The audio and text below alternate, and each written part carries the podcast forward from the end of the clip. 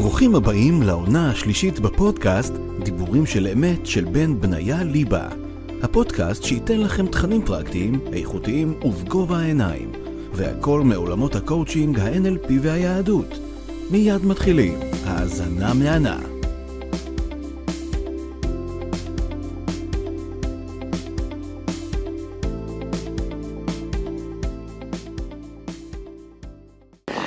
שלום חברים, וברוכים הבאים לעוד פודקאסט. איזה כיף, הולך להיות לכם פרק היום, מעניין, אני אומר לכם חבל על הזמן. אז אה, קודם כל, אה, ברוכים הבאים לפודקאסט דיבורים של אמת, ונעים להכיר, אם אתם עדיין לא מכירים אותי, אז קוראים לי בן, בן ליבה, ואני מייסד את אה, מכון MSC. מכון MSC זאת המכללה הראשונה בישראל, לימודי קואוצ'ינג ו-NLP, מאמן בכיר, עושה את זה כבר כמעט 13 שנים. היום אני גאה לארח חברה, קולגה, יעל שניר. נעים מאוד. מה העניינים? איזה כיף להיות פה. איזה כיף. תודה? רבה. מעולה. כן? כן. אשמח טיפה ככה שיכירו אותך החבר'ה, ובואו נצלול לעומק. אז נעים מאוד, יעל שניר. אני יועצת זוגית ומינית, מאסטר NLP, מלווה נשים וזוגות לחיים אינטימיים טובים יותר עבורם. הדגש הוא על המילה עבורם, כי כל אחד יש לו את היעד שלו, את היעד המאוד ברור איפה הוא היה, איפה הוא רוצה להיות, ואני שם בשביל ללוות אותם בתהליך הזה ולהגיע איתם ביחד למקום הטוב שהם אה, מביאים את עצמם. מעבר לזה אני אישה נשואה, אימא, סבתא לנכד מקסים. את סבתא? כן. וואו. סבתא שרופה, לא סתם סבתא. די, כן. איזה קטע, סבתא צעירה. אה, נכון, זכיתי. מאוד, ברוך השם, איזה יופי, איזה כיף. אה, ובהכשרתי המקצועית אני טכנאית אולטרסאונד גינקולוגי, שזה אחד הכלים שאני מביאה איתי גם כן לתוך הקליניקה, את, בעצם את הידע הרפואי בגינקולוגיה, שהרבה מאוד מהזוגות שמגיעים לתוך העולם הזה של המיניות והזוגיות, יש להם גם אה, איזשהו שאלות גינקולוגיות, אז גם על זה אני נמצאת שם לענות. מטורף, זאת אומרת שאת נותנת כאילו מכל הרבדים, כמו שאומרים. משתדלת, מטורף. אני מדבר על אה, סוד האינטימיות הזוגית. אכן כך. בוא נדבר על זה. אז קודם כל אני סקרן, אני ככה שואל שאלה סקרנית. הרי רואים אותי ואותך עם כיסוי ראש וכיפה, ואני רק כמו איזה דתי חמוד כזה, הנה תראו ככה כמו בן גביר. ופתאום באים איזה, איזה דתיים שחושבים את עצמם, לכאורה, כן, מדברים על אינטימיות זוגית. הלא זה דבר אסור לדבר על דבר כזה? דבר מותר? זה מקובל? מה יותר מקודש ביהדות מעונג שבת, ממצוות פרייה ורבייה, שכולנו יודעים איך עושים אותה? יש את המשפט המוכר שכולם יודעים למה כלה נכנסת לחופתה, נכון? נכון. אין דבר יותר מקודש מזוגיות ומיניות בעולם הדתי. יש את, ה- והיה, ועזב את אביו ואימו ודבק באשתו, נכון? בשר אנחנו יודעים, כל פעם אנחנו מדברים על אה, אה, צחק בהלכה, יצחק, אברהם צחק, שרה צחקה באוהל. ההגדרה לצחק, ההלכה כבר נתנה לנו את המילה צחק ליחסים אינטימיים בין גבר לאישה. היהדות עצמה מקדשת את זה. גם כשאנחנו מדברים אפילו על, על, על הלכות נידה, על הלכות הרחקות שיש, אז הביוץ קורה סביב היום ה-14 למחזור, שזה פחות או יותר יוצא סביב יום הטבילה. גם זה, אנחנו מכוונים את זה, שלא סתם יהיו ביחד, אלא יהיו ביחד בזמן שאנחנו יודעים שיהיה גם ההורמונים מגיעים לשיא בשביל שיהיה להם אינטימיות טובה יותר, וגם מה זה הזמן שמבחינת ההלכה אישה רוצה ומותרת להיות עם, אה, עם האיש שלה, והם יהיו ביחד באהבה וטהרה. אין דבר יותר מושלם מזה. כאילו זה בעצם מה שהיהדות אומרת, ש, שזה בסדר לדבר על אינטימיות, שזה לא משהו שהוא אסור. מדברים על אינטימיות, צריך לדעת איך לדבר עליה. כן. וגם פה אנחנו, בתוך הפורום הזה, אנחנו נבקש מהצופים שלנו, אה, אנחנו נדבר על דברים שהם לפעמים יהיו קצת אולי טאבו, אולי פחות נעים לדבר עליהם, זה לא דברים שמדברים עליהם ברחוב או בגן המשחקים, וזה בסדר גמור, ולכן יש כותרת לפודקאסט הזה, אנחנו יודעים לקראת מה אנחנו הולכים, ומי שיש, אה, אנחנו נשתדל כמובן לדבר בצורה ובמילים שיתאימו לכולם, ומי שמרגיש שאולי הגזמנו משהו כזה, אז מראש אנחנו מבקשים, אני לפחות מבקשת סליחה, לא באנו לרגע אחד לפגוע משהו אה, במקום הזה, אלא הלוואי ונצליח להביא טוב לעוד יותר זוגות במקום הזה. כן, לכתחילה, כי גם חשוב לציין שאנחנו גם בתחילת הפודקאסט, אה, שאנחנו גם הולכים לדבר בגדר הצניעות וההלכה, אם יש לי, רוב, מן הסתם רוב החבר'ה שלי זה דתיים, רובם, או אנשי מסורת, אנשי אמונה נקרא לזה, אז גם חשוב שתדעו גם שזה דברים שהם בגדר ההלכה, אבל דברים שהם מחוץ לגדר ההלכה. נכון. אז בואו נדבר טיפה, נבין את זה. כשאת אומרת שאת מטפלת, נקרא מטפלת זוגית, מינית, זוגית מינית. מה זה אומר? זה אומר אה, לשבת יחד עם, אה, עם זוג ולשמוע את הבעיות שיש להם, ולרוב בעיות של זוגיות ומיניות באות ביחד, כי אם יש לנו רק זוגיות ואין מיניות, אז הם אחלה שותפים לדירה, אבל זה פחות אה, זוגיות אמיתית. אם יש להם רק מיניות ואין להם זוגיות, אז זה אחלה סטוץ נחמד, סרט הוליוודי מגניב לאללה. זה לא משהו שאנחנו מצפים שיהיה בזוג, בבית אה, יהודי, בית אה, אמיתי. לא רק יהודי. בית מראש אמור להיות מושתת על אה, זוגיות אמיתית, אמורה להיות מושתתת על משולש שנקרא משולש אמת. טבע אותו פרופסור סטרנברג, שהוא גם היה יהודי נחמד מאוד. משולש אמת מורכב מאינטימיות, מחויבות ותשוקה. זה ראשי תיבות. ראשי תיבות אמת. אינטימיות, מחויבות ותשוקה. ואנחנו כאן נדבר בעיקר על האינטימיות, כי מחויבות, אנחנו יודעים מה זה. היינו מתחת לחופה, שמנו טבעת, נשבענו אמונים, אמרנו איתך for life, לא משנה עד המוות או לא, כן. אבל אנחנו ביחד בתוך הסיפור הזה. זה המחויבות שיש לכולנו, הקמנו בית, משפחה, אנחנו בתוך הסיפור. תשוקה זה מאוד נחמד. תשוקה זה החשק הזה, אבל התשוקה קיימת הרבה פחות אם החלק האינטימי לא קיים. אין הרבה אנשים שלא יהיה להם טוב מחוץ למיטה, וברגע אחד יקפצו ווואו, יהיה תשוקה מטורפת וחשק נפלא. ולכן את רוב העבודה שאני גיליתי שצריך לעשות בתוך העולם הזה, זה עבודה על תחום האינטימיות. אינטימיות מחולקת לשניים, לאינטימיות רגשית ואינטימיות פיזית. אינטימיות רגשית זה החלק, לדעתי, כמעט הכי קשה לעבוד עליו. זה קשה מאוד לאנשים, קשה מאוד לאנשים לפתוח רגשות, לשתף, לדבר. ואני שואלת אותך, מה זה אינטימיות? אינטימיות בשבילי זה לשבת עם בת הזוג שלי בערב, סתם דוגמה, ולשאול אותה איך עבר עליה היום. להיות איתה במסעדה ולהסתכל על הפנים. אינטימיות זה להסתכל עליה, ללטף אותה ולחבק אותה. אינטימיות זה גם יכול להיות לשכב מתחת לשמיכה ולחבק אותה מאוד מאוד חזק ולהגיד לה שאני אוהב אותה. מקסים. מה שאנחנו אומרים אינטימיות, אם אנחנו נתרגם את האינטימיות לאנגלית, זה אינטימיסי. זה in to me. זה לראות קודם כל את הבפנים של אותו בן אדם.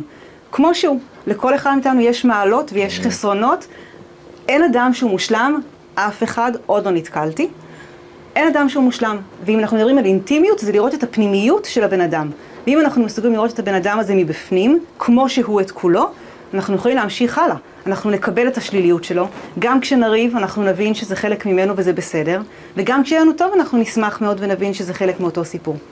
אבל האינטימיות מתחילה במקום אחר, אינטימיות שלנו מול עצמנו. מעניין. מה זה אומר? אדם שנמצא בתוך מקום של אינטימיות, קודם כל צריך להסכים לאהוב ולהיות מחובר לעצמו. אתה, אני יודעת שאתה מדבר הרבה מאוד על חיוך, בהרבה מאוד מה, מהדיבורים אצלך, אבל חיוך זה דרך מעולה לייצר אינטימיות, אבל כשאתה נמצא מול המראה, אתה מחייך לעצמך בבוקר? אתה יודע להרים לעצמך גם כן? אם אדם יודע, קודם כל להיות באינטימיות מול עצמו, ולהיות בסדר עם עצמו, אז יש יותר סיכוי שמישהו אחר ירצה אינטימיות גם איתו. כשאנחנו נכנסים לחדר ואנחנו מחייכים, חיוך בדרך כלל מחזיר חיוך גם כן. כן, זה מדבק. זה מדבק, כל, כל מה שאנחנו עושים הוא מדבק. Mm. אם אני אכנס אה, עצבנית לחדר, סביר להניח שאנשים סביבי יחזירו לי באותה, באותה אותו פרצוף, mm. ואם אני אחייך אנשים יחזירו לי. אבל חיוך גורם לאינטימיות, הוא פותח לבבות חיוך. נכון. השאלה אם אתה מחייך לעצמך בבוקר. אם אתה מסוגל להיכנס אה, עכשיו, להגיע אחרי, הגעתי לכאן אחרי נסיעה ארוכה יחסית לכאן, להיכנס אה, לשירותים עצמי ולהגיד, וואו, אני הולכת לעשות את זה עכשיו בענק. כן. אנחנו הולכים להצליח בפודקאסט להעביר את העולם הכי פנימי ואינטימי ומקסים לאנשים. אני קודם כל צריכה להיות מחוברת גם לעצמי במקום הזה. בתוך הזוגיות אנחנו רואים את זה מאוד. כי אדם שמחובר לעצמו ואדם שאוהב את עצמו, יש סיבה שאחרים יאהבו אותו גם כן. אדם שמכבד את עצמו, אנשים אחרים יכבדו אותו. אנשים שמבקשים שיאהבו אותם, אבל לא מסוגלים לאהוב את עצמם, זאת אחת השאלות הראשונות שאני שואלת אנשים, האם אתה אוהב את עצמך? ועצוב לפעמים התשובות של אנשים. שהם אומרים לא. שהם אומרים, וואו, רגע, אף פעם לא חשבתי אם אני אוהב את עצמי. והדבר הכי מדהים לחשוב, אם אנחנו אומרים ביהדות, נכון? אה, ואהבת לרעך כמוך. מה זה כמוך? כמו שאוהב את עצמך. אם אתה ראוי שיאהבו אותך, אז יאהבו אותך, נכון? אם אתה אוהב את עצמך ואתה ראוי לאהבה, אז יאהבו אותך בחזרה גם כן. אם אתה מוריד מעצמך, אז לא יהיה לך לא אינטימיות, לא אהבה, לא כבוד, מאנשים מסביב גם כן. מטורף. וזה נקודה שלדעתי בתוך האינטימיות הזוגית היא מאוד מאוד חשובה. כי אם יש לנו אינטימיות זוגית טובה, ואנחנו מסוגלים לראות את השני כמו שהוא, אז אחר כך גם תבוא האינטימיות הפיזית. עכשיו, אינטימיות פיזית, אנחנו לא מדברים על יחסי אישות. זה נשאר בתוך התשוקה כרגע. יחסיות פיזית, אינטימיות פיזית, זה על ללכת בבית ולגעת אחד בשני באקראי, זה לתת נשיקה, זה מגע הכי פשוט ויומיומי, שכמו שאמרת מקודם, להיכנס מחובקים מתחת לשמיכה. גם אם זה ייגמר בחיבוק, איזה כיף. לא צריך להיות איזושהי תשוקה מטורפת כל היום, אנחנו אנשים, חיים, עובדים, אה, מסודר. אין לאנשים כל היום תשוקה וזה בסדר גמור. אבל לשמור על האינטימיות הזאת, על המצב שאנחנו יכולים לגעת אחד בשני באקראי וזה נעים לנו, לדעת שאנחנו יכולים לדבר אחד עם השני וזה בסדר, לחשוף את הרגשות שלנו, להיות פתוחים אחד עם השני, לקבל אחד את השני כמו שאנחנו עם המגרעות והחסרונות והיתרונות, סך כל הבן אדם כולו, מפה מתחילה האינטימיות שלנו. אפשר לשאול שאלה? שתיים. אמ, את אומרת משהו שהוא מעניין ואני חושב עליו. לדוגמה, את אומרת שמשהו שאינטימיות או נניח מגע פה, מגע שם, זה נחמד. דוגמה, יש אנשים שהם יותר קרים, שהם אה, פחות אוהבים לגעת, פחות אוהבים שנוגעים בהם וכולי וכולי. קרה לי כמה וכמה פעמים שהכרתי אנשים, דוגמה שהגבר פחות חם והאישה יותר חמה. והיא מאוד מאוד דרשה תשומת לב, ותיגע בי, ותאהב אותי, ותחמיא לי, ותחבק אותי, ותנשק אותי, והוא לא עושה את זה. עכשיו, השאלה מה עושים, כי מצד אחד, את יודעת, הוא אומר, אני, אני אוהב אותה, באמת שאני אוהב אותה, זה לא שאני אוהב מישהי אחרת, אני אוהב אותה, נמשך אליה, אבל אין לי כל... לעשות ככה כל הזמן, זה אין לי, מציק לי. והיא כל הזמן רוצה את זה, כי זה חסר לה, היא אומרת, אני לא מרגישה שאתה אוהב אותי אם אתה לא נוגע בי. מה, מה עושים בדבר כזה? אז קודם כל אפשר לקחת את זה בתור תרגיל ממש. להגיד, אוקיי, אני יודע שזה, אז כמו שאנחנו עושים אה, תרגיל שאנחנו צריכים אה, אה, לעשות ספורט פעמיים בשבוע, או להקפיד יותר על שתייה, אז אנחנו יודעים שאנחנו צריכים אה, לשמור על עצמנו פעמיים ביום אה, נוגעים אחד בשני, ממש בתור תרגיל, בדרך כלל זה נכנס לתוך טבע שני. אבל בנושא הזה הייתי רוצה לשאול משהו אחר, איך אתה מראה אהבה? איך אתה רוצה שלך יביעו אהבה? כי יש לנו בעולם כל מיני דרכים להביע אהבה. יש אה, חמש שפות של אהבה, שפות עיקריות שיש בעולם הזה, שזה אה, מגע, מילות חיבה, תקשורת, שזה שפה, זמן איכות ומתנות. חמש שפות עיקריות שלכל אחד יש. אדם שאומר, לי מאוד חשוב שפת המגע. אני רוצה, אני מבחינתי להביע אהבה, זה אך ורק דרך אה, חיבוקים כל היום. אני כל היום צריך שיחבקו אותי, שיאהבו אותי, שנשנשו אותי, סבבה. בת הזוג שלו אומרת, אה, לא הבאת לי את הבת 12 קראט? אל תיכנס הביתה. הוא אומר, סליחה, אני באה לחבק אותך. היא אומרת לו, לא רוצה חיבוק, רוצה טבעת. כשאנחנו יושבים ומבינים כל אחד איזה שפה אחרת יש לו, לכל אדם בממוצע יש שתי שפות עיקריות יותר, ושלוש שפות משניות. וזה משתנה במהלך החיים. הסיפורים הכי אה, מוכרים שאנחנו שומעים אותם הרבה מאוד, זה על אישה שעומדת במטבח ביום שישי ומבשלת 18 סוגי סרטים ומשקיעה כל היום, והוא חוזר הביתה לבית נקי ודורך לה אה, אחרי שהיא שטפה. והיא עצבנית עליו, מה אתה... הוא אומר לה, אבל הבאתי לך פרחים, מי רצה את הפרחים שלך?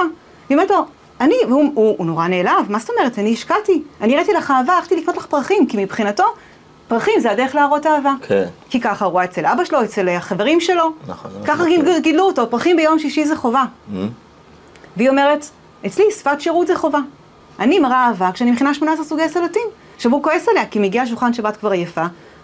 והיא אומרת לו, סליחה, לא השק... אני לא אוהבת אותך? בשביל מי עמדתי במטבח ובישלתי 18 סוגי סלטים ודגים ולא יודעת מה עוד? כן. בשבילך, נכון? אז היא מראה שפה, שפה אחת של אהבה, והוא מראה שפה אחרת. ואז זה שאלון נורא נורא נחמד שאנחנו מביאים להם. ויש שם ממש שאלון שעושה סדר. אנחנו רואים בשאלון הזה דברים ממש ממש יפים. איך אנחנו יכולים לאבחן מהם השפות האהבה העיקריות. ואז הזוג יודע. אם הוא למשל יודע שלה שפת שירות מאוד מאוד חשובה, אז פעם הבאה שהיא תעמוד ותכין דברים, או פעם הבאה שהיא תשלח אותו לקניות, ומבחינתו זה יהיה סתם, והיא אומרת, מה, אם יעשה קניות הוא יראה שהוא אוהב אותי. אז הוא ידע להעריך את זה, לכוון את המקום הזה. עכשיו, הוא ידע גם לכוון את עצמו אליה, הוא לא צריך לשנות את השפה שלו. אבל אם היא אוהבת מתנות והוא לא, אז הוא ידע שאפשר לקנות מתנה. הוא גם יכול להגיד לה, תקשיבי, לי קשה לקנות מתנות. אבל הם ידעו איך לגשר את השפות האלה, הם ידעו איך כל אחד מהם מדבר את שפת האהבה שלו בתוך הזוגיות הזאת. תקשורת בעצם. זה כאילו, משנה את כל תקשורת. התקשורת הזוגית שלהם. אני רוצה ברשותך להיכנס בדברייך אם זה בסדר. אה, זה מעניין מאוד מה שאת אומרת, אני כאילו מרוכז ואפילו מרותק למה שאת אומרת, כי זה סופר מעניין, באמת. אחד מהדברים, את יודעת, שמצאתי, אה, איך אומרים, נערתי וגם זקנתי, אני בן אה, 36, 7 עוד מעט, ומן הסתם עברתי מערכות יחסים בחיים שלי, כאלו ואחרות. אחד מהדברים שמצאתי שהם הכי חשובים בעצם זה התקשורת. לדעת לדבר על הדברים. הרבה מאוד זוגות, הם לא מדברים על דברים כמו שאת אומרת. זאת אומרת שאם לה חשוב מגע ולא חשוב בית נקי, והוא לא אומר לה את זה, והיא לא אומרת לו את זה, יכול להביא לפיצוצים ואף גם לגירושים או לפרדות. בגלל זה זוגות, ואם חבר'ה ששומעים אותנו, אם אתם בזוגיות או לא בזוגיות, כן רוצים לזכור שאם יש משהו, איך אומרים, דאגה בלב איש. ישיחנה. צריך לדעת לדבר על הדברים, וצריך לדעת לדבר על דברים גם בצורה מדויקת. פה אני מכניס את ה-NLP, מה שנקרא ספציפיקציה. ברגע שאני ספציפי ואני אומר מה אני צריך, אז אני יודע מה אני יכול לתת. כלומר, אם בת הזוג שלי אומרת לי, תשמע בן, לשמח אותי, מאוד מאוד משמח אותי שנותן לי תשומת לב. עכשיו, האם זה מספיק, אה, נקרא לזה מידתי? התשובה היא לא. לא. למה? תשומת לב באיזה אופן ספציפי. תשומת לב, אני אגיד, יש לך שירים של אייל גולן ברדיו, או תשומת לב, אני אכתוב לך, אני אוהב אותך כל שעתיים. איזה דרך של תשומת לב את צריכה? מה ישמח אותך? דוגמה, אני יודע שדניאל, הבת זוג שלי, דניאל סורי, אם את שומעת את זה, אבל היא אוהבת שאני קם לידה בבוקר, שאני מחבק אותה, מנשק אותה, הוא ישר השירים אחר כך. אני מדגיש, זה לא מגע שהוא מיני, זה ודאי לא מיני.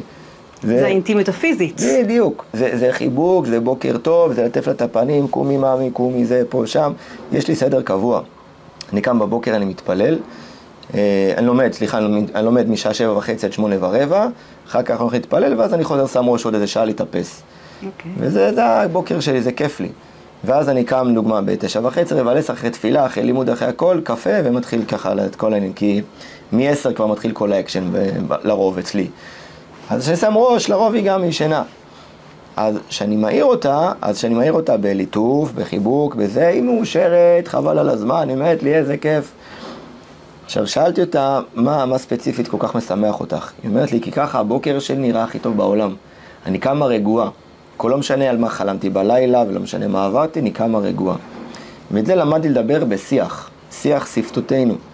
ואני חושב, שוב, אני מסייג ואומר, אני לא מומחה בזוגיות גדול, אני אומר מהניסיון חיים שלי, שמדברים על מה שיש, כלומר, שאני אומר לצד השני מה אני צריך ומה עושה לי טוב, וברגע שאני מקיים את זה, הצד השני מקיים את זה, אז זה בעצם מפתח זוגיות, הזוגיות. יותר טובה, נכון? אנחנו רואים את זה ברחל בתך הקטנה, נכון? אל תדבר במילים גבוהות, תהיה ספציפי מה אתה רוצה, נכון? אתה צריך אה, עזרה בין אחת לשתיים בצהריים, תגיד. אתה רוצה להצטרף לנסיעה למקום מסוים, תגיד. אף אחד אחר לא יכול לנחש. אנחנו מדברים על NLP, אה, אז אחד הדברים שאנחנו אומרים, נכון, זה אם אדם אה, לא הובן כמו שצריך, אז הוא אמור להיות אחראי על, ה, על המשוב, נכון?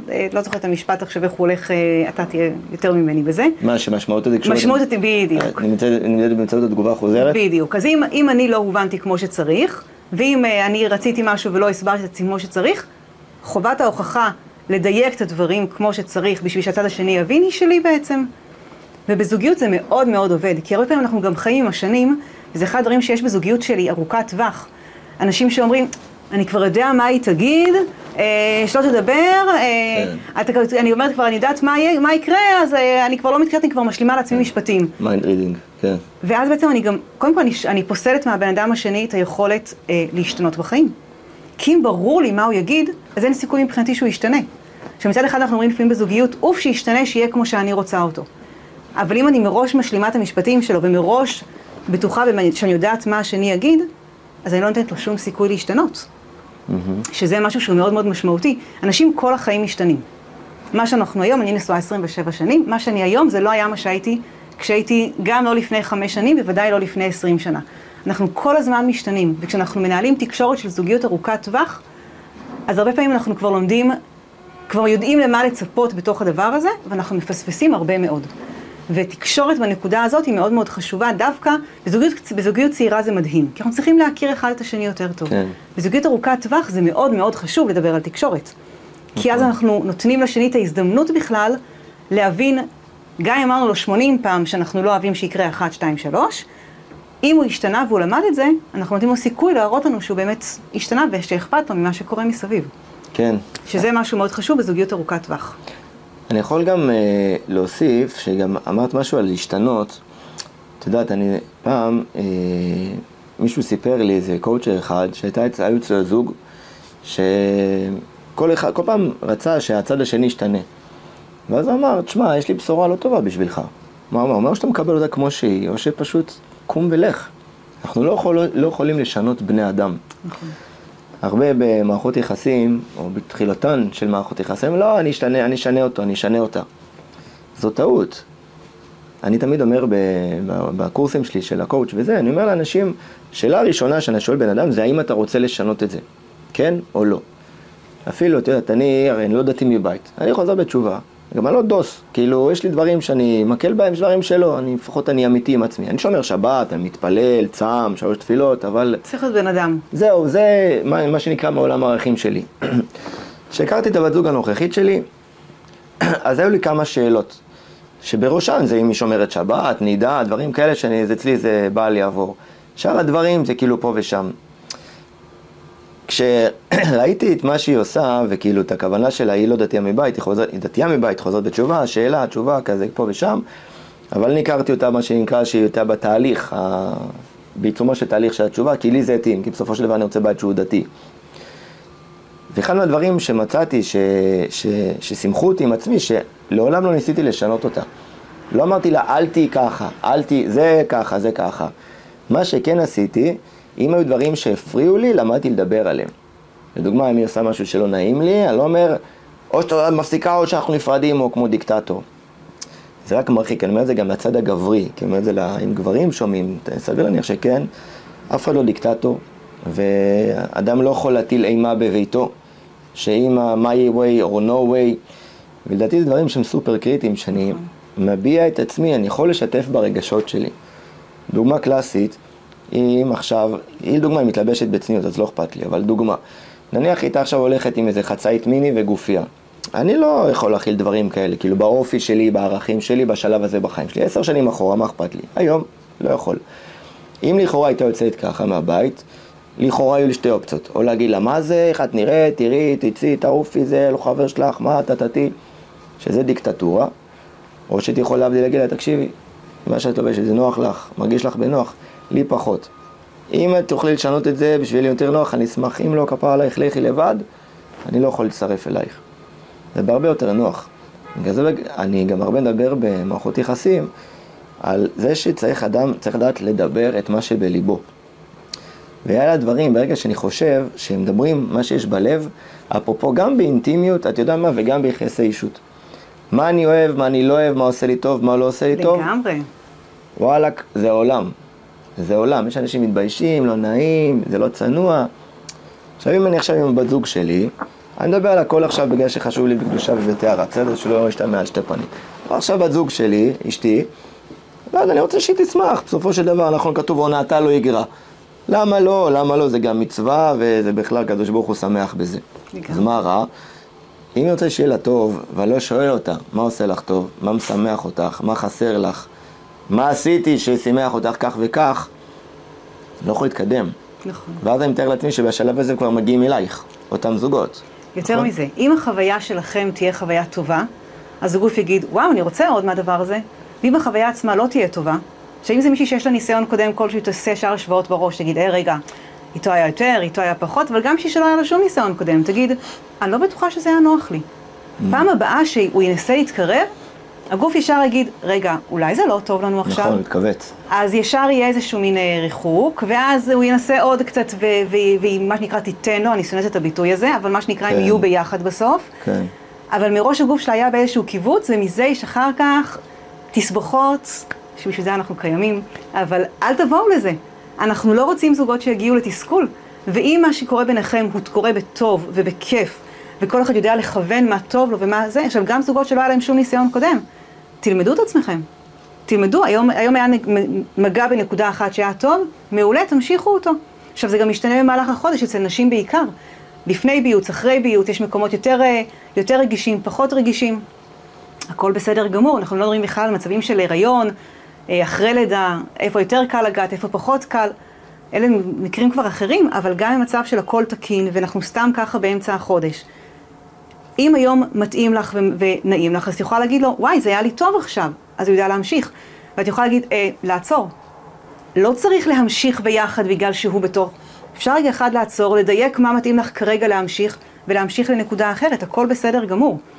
זוגיות זה דבר שהוא שוויוני. אמרת מקודם שלא יהיה איש שורר בביתו והכל, נכון. צריך להיות בשוויוניות. אין אחד מעל השני. אין, אה, אנחנו איש ואישה, אם הם אה, זכו, שכינה אחד. ביניהם, ואם לא, אש באה ואוכלתם. אנחנו צריכים להבין שאנחנו נמצאים במקום הכי רגיש. עכשיו, אנחנו חיים בתוך איזושהי סיטואציה עד גיל 20, 30, את רוב החיים שלנו הבוגרים אנחנו מעבירים בזוגיות ביחד.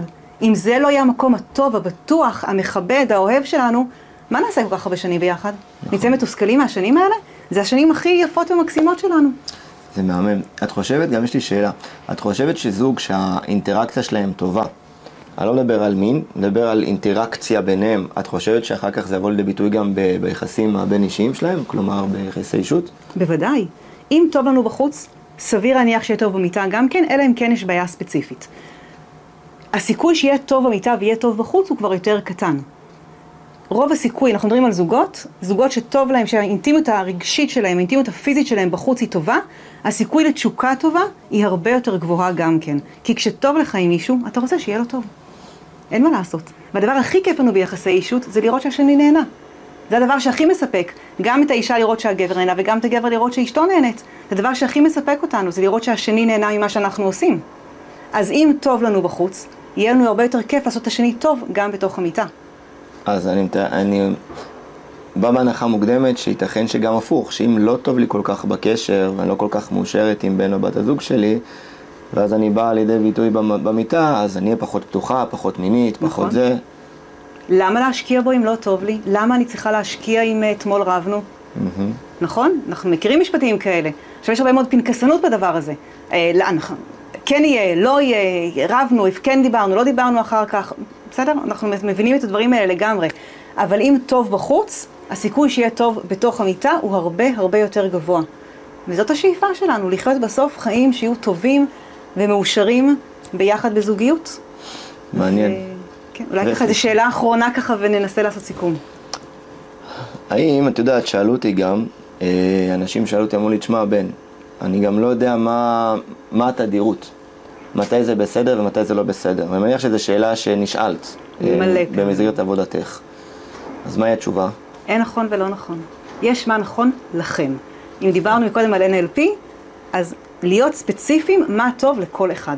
יש זוגות שפעם בחודש מבחינתם, וואו, אה, עפנו על עצמנו, איזה כיף שהצלחנו, ויש כאלה שפעם ביומיים זה נראה להם, מה זאת אומרת, זה ברור לגמרי. אין נכון ולא נכון. יש מה טוב לכם, לשניכם, שזה כמובן לא פוגע אחד בשני. כן, יש לפעמים את הגברים שרוצים הרבה יותר והאישה כבר גמורה ואין לה כוח, ולפעמים זה מגיע לכאבים. כן. לדעת לעצור, שיהיה נכון לשניכם ביחד, בצורה שוויונית, ששניכם תוכלו ליהנות ממה שקורה. מהמם. ואני אוסיף עוד משפט ואני אומר שחשוב לי מהעולם שלי לציין שגבר זה לא אישה ואישה זה לא גבר. לגמרי. וזה עולמות שונים. את יודעת, עשיתי סרטון באינסטגרם לפני כמה זמן על השוני בין גברים לנשים.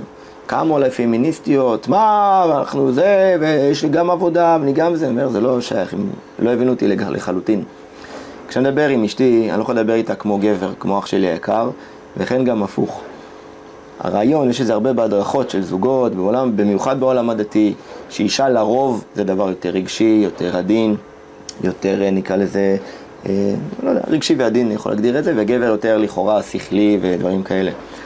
ברגע שאני יודע לתת את תשומת הלב הראויה לאישה, והיא יודעת לתת את תשומת הלב הראויה לגבר, ולדבר על דברים, המערכת יחסים נראית בצורה יפהפייה. נכון. עכשיו, האיכות חיים של האדם נמדדת לפי הזוגיות שלו. ממש. ברגע שאדם יש לו זוגיות טובה, הוא רגוע, הוא שלו, הוא הכל. את יודעת שלי בעבר, שהיו לי מערכות יחסים לא טובות, עכשיו עברתי כמה, כמה אנשים בחיים שלי במסגרת מה לעשות גילי. כשמערכות יחסים היו טובות, הייתי וואו, הייתי שמח, הייתי בהייפ. ומתי שלא הייתי כזה עצבני. עכשיו, במיוחד שמאוד מאוד אוהבים מישהו. ברגע שאחד מהצדדים מאוד מאוד אוהב מישהו, או מישהי, כן? אז זה מאוד מאוד משפיע על הנפש. נכון. בגלל זה גם אני אומר לאנשים, דיברת גם על אהבה עצמית, שאם אני נכנס למערכת יחסים, מי, אני צריך לשאול את עצמי 1 עד 10 כמה אני אוהב את עצמי בלי 5. אם אני אוהב את עצמי 9, מצוין, 8 מצוין, 7, גם סבבה. אם אני אומר 4 ו-3, זה לא טוב. כי אני אכנס למערכת יחסים בצורה מאוד תלותית. מאוד אני ח- מרצה. מאוד מרצה, מאוד תלותית, ולמה היא לא אוהבת אותי, ואולי חושבת על ההוא, ולמה היא התלבשה ככה, וזה. ברגע שאני אוהב את עצמי כמו שאני, אז נוח לי. לדוגמה, אני יכול להעיד על עצמי, אני אוהב את עצמי לא עשר, אבל בוא נגיד שבע. כאילו אני, בסדר. תעלה, תעלה. אז, לא, אני מדבר ברעיון, כי מדבר בצניעות. אז אני לא מחפש שבת הזוג שלי כל היום תגיד לי, אתה יפה, אתה חכם, אתה מוצלח, כי אני מרגיש ככה עם עצמי. אם היא אומרת לי את זה, זה בונוס. אבל זה מאוד מאוד מוריד את התלות. לכן לזכור להתייחס לאישה כאישה, וגבר כגבר. ולדעת לדבר על דברים, אני אומר ככה, אני אדבר רגע על המצלמה, ואני אגיד לחבר'ה, כפרה עליכם, משהו בלבכם, דברו עליו. תגיד, אני, אני מתגעגע אלייך, חסר לי החיבוק, חסר לי נשיקה, שאת מכינה לי לאכול, את עושה אותי שמח, או שאתה מביא לי חיבוק, או שאתה, לא, וואטאבר, הכל. והדברים האלה מאוד מאוד מרגיעים, ובסופו של דבר, כשמגיעים ל... אמרת את האמת זה נקרא, כן. אה, אינטימיות, מחויבות ותשוקה. יפה, ברגע שמגיעים לאינטימיות, ויש גם את המחויבות, אז מן הסתם גם התשוקה תבוא לידי ביטוי. ממש. ו- וזה בעצם יוצר אה, אושר אה, מאוד מאוד גדול, גם מבחינה פיזית וגם מבחינה רגשית, אני מניח. נכון. נכון? אז אני רק אסיים ככה באיזה שני טיפים קצרים בטח. כאלה לזוגות המדהימים שנמצאים כאן. אה, קודם כל, תודה רבה שהייתם איתנו עד עכשיו. דבר, דבר ראשון שאני רוצה, הכי חשוב, בן בניה דיבר הרבה מאוד על הקטע של התקשורת, אינטימיות טובה. תשקיעו בזה, תפתחו את זה. אם אין לכם כלים, אז תחפשו אותם. יש כל כך הרבה, גם מקומות שאפשר ללמוד אותם באינטרנט לבד, וגם אנשי מקצוע שיכולים לעזור לכם. אינטימיות טובה זה מפתח לחיים טובים. זה להיות פרודקטיבי בהרבה יותר מקומות בחיים, בעבודה, בחיים בכלל. זוגיות, כמו שאמרת, היא, מפתח להכל, היא מפתח להכל נקודה. אה, דבר שני, מה שיש לכם בבית הוא הכי טוב שיש. אל תח- תחפשו הכל אצלכם. אם בחרתם את בן בת הזוג שלכם וטוב לכם איתם, תשקיעו בזה את ה-200 אחוז שלכם, לא 100 אחוז. זוגיות זה לא עבודה שיוצאים ממנה לחופש מדי פעם, זוגיות זה דרך חיים. ואת דרך החיים הטובה הזאת שלכם, תשקיעו בתוך הבית. מהמם. אפילו אני, ברשותך לדייק טיפה, מה שיש לכם בבית זה הדבר הכי טוב עבורכם. בוודאי. עבורכם. נכון. שזה כמו משהו שהוא שהתחלנו, חשוב. בעבורכם הזה. בדיוק, אז זה גם אה, נכון. אז אה, קודם כל, יעל, תודה. בשמחה, רבה, היה היה לי לי ממש כיף. ממש כיף. תגידי לחבר'ה איפה אפשר למצוא אותך, מי שרוצה. אז אני נמצאת בפייסבוק תחת השם יעל שניר אה, באנגלית, ויש לי קליניקה מקסימה בירושלים בשער בנימין, מקבלת גם בזום, זוגות לייעוץ זוגי, לייעוץ מיני, אה, ורק הלוואי ונצליח כמה שיותר לעשות טוב לאנשים בעולם. את רוצה להגיד את המספר טלפון שלך? בוודאי, מספר טלפון זה 0525-594349. יש לי מעבר לקליניקה גם משחקים זוגיים מגניבים לאללה, גם כרטיסים, גם משחק דיגיטלי. מי שרוצה לגוון את החיים הזוגיים שלו, זה בדיוק המוצר בשביל זה. אז תחפשו את יעל שניר בפייסבוק, גם אינסטגרם יש לך? גם אינסטגרם. גם באינסטגרם תוכלו למצוא, ו- זה אחלה דבר. אז תוכלו למצוא שם את, אה, את יעל. וזהו, וחברים, אה, אני מקווה, מאוד מאוד מקווה ש, שזה עזר לכם. אתן לכם עוד משפט אחרון. יש אנשים שיכול להיות שצפו בזה והם עדיין לא בזוגיות, עוד לא מצאו. אני רק רוצה להזכיר לכם משהו, תנו לקדוש ברוך הוא לעשות את העבודה שלו. איך אומרים, אה, יפה תלמוד תורה יחד עם דרך ארץ, שדרך שניהם משכחת עוון. בסופו של דבר, אנשים שמאמינים שיש להם גם תורה וגם דרך ארץ וגם תפילה, יש להם נחת. הכל מגיע בעיתו ובזמנו. העיקר להגיד תודה לקיים ולהעריך, שזה סופר חשוב. אה, ואני אסיים בכך שאתם יכולים להמשיך לשמוע את הפודקאסטים, בדרך כלל פודקאסט יוצא פעם בשבוע בכל יום ראשון. אם אתם חושבים גם ללמוד קואוצ'ינג, NLP, אז אתם יכולים לשמוע את הפרטים ממש בתקציר, אה, או לעבור איתי תהליכים, אה, כמובן, אז גם בתקציר, וזהו. אז אני הייתי בן בניה ליבה, נתראה בפודקאסט הבא, תודה רבה, ולהתראות בינתיים. יעל, שוב תודה. בכיף, ביי. תודה רבה שהאזנתם לפודקאסט דיבורים של אמת של בן בניה ליבה. לעוד תכנים של בן, אתם מוזמנים לעקוב באינסטגרם, בפייסבוק, יוטיוב ועוד. לפרטים נוספים על הקורסים שלנו ותהליכים אישיים, חייגו 054-2575-336. להתראות בפרק הבא.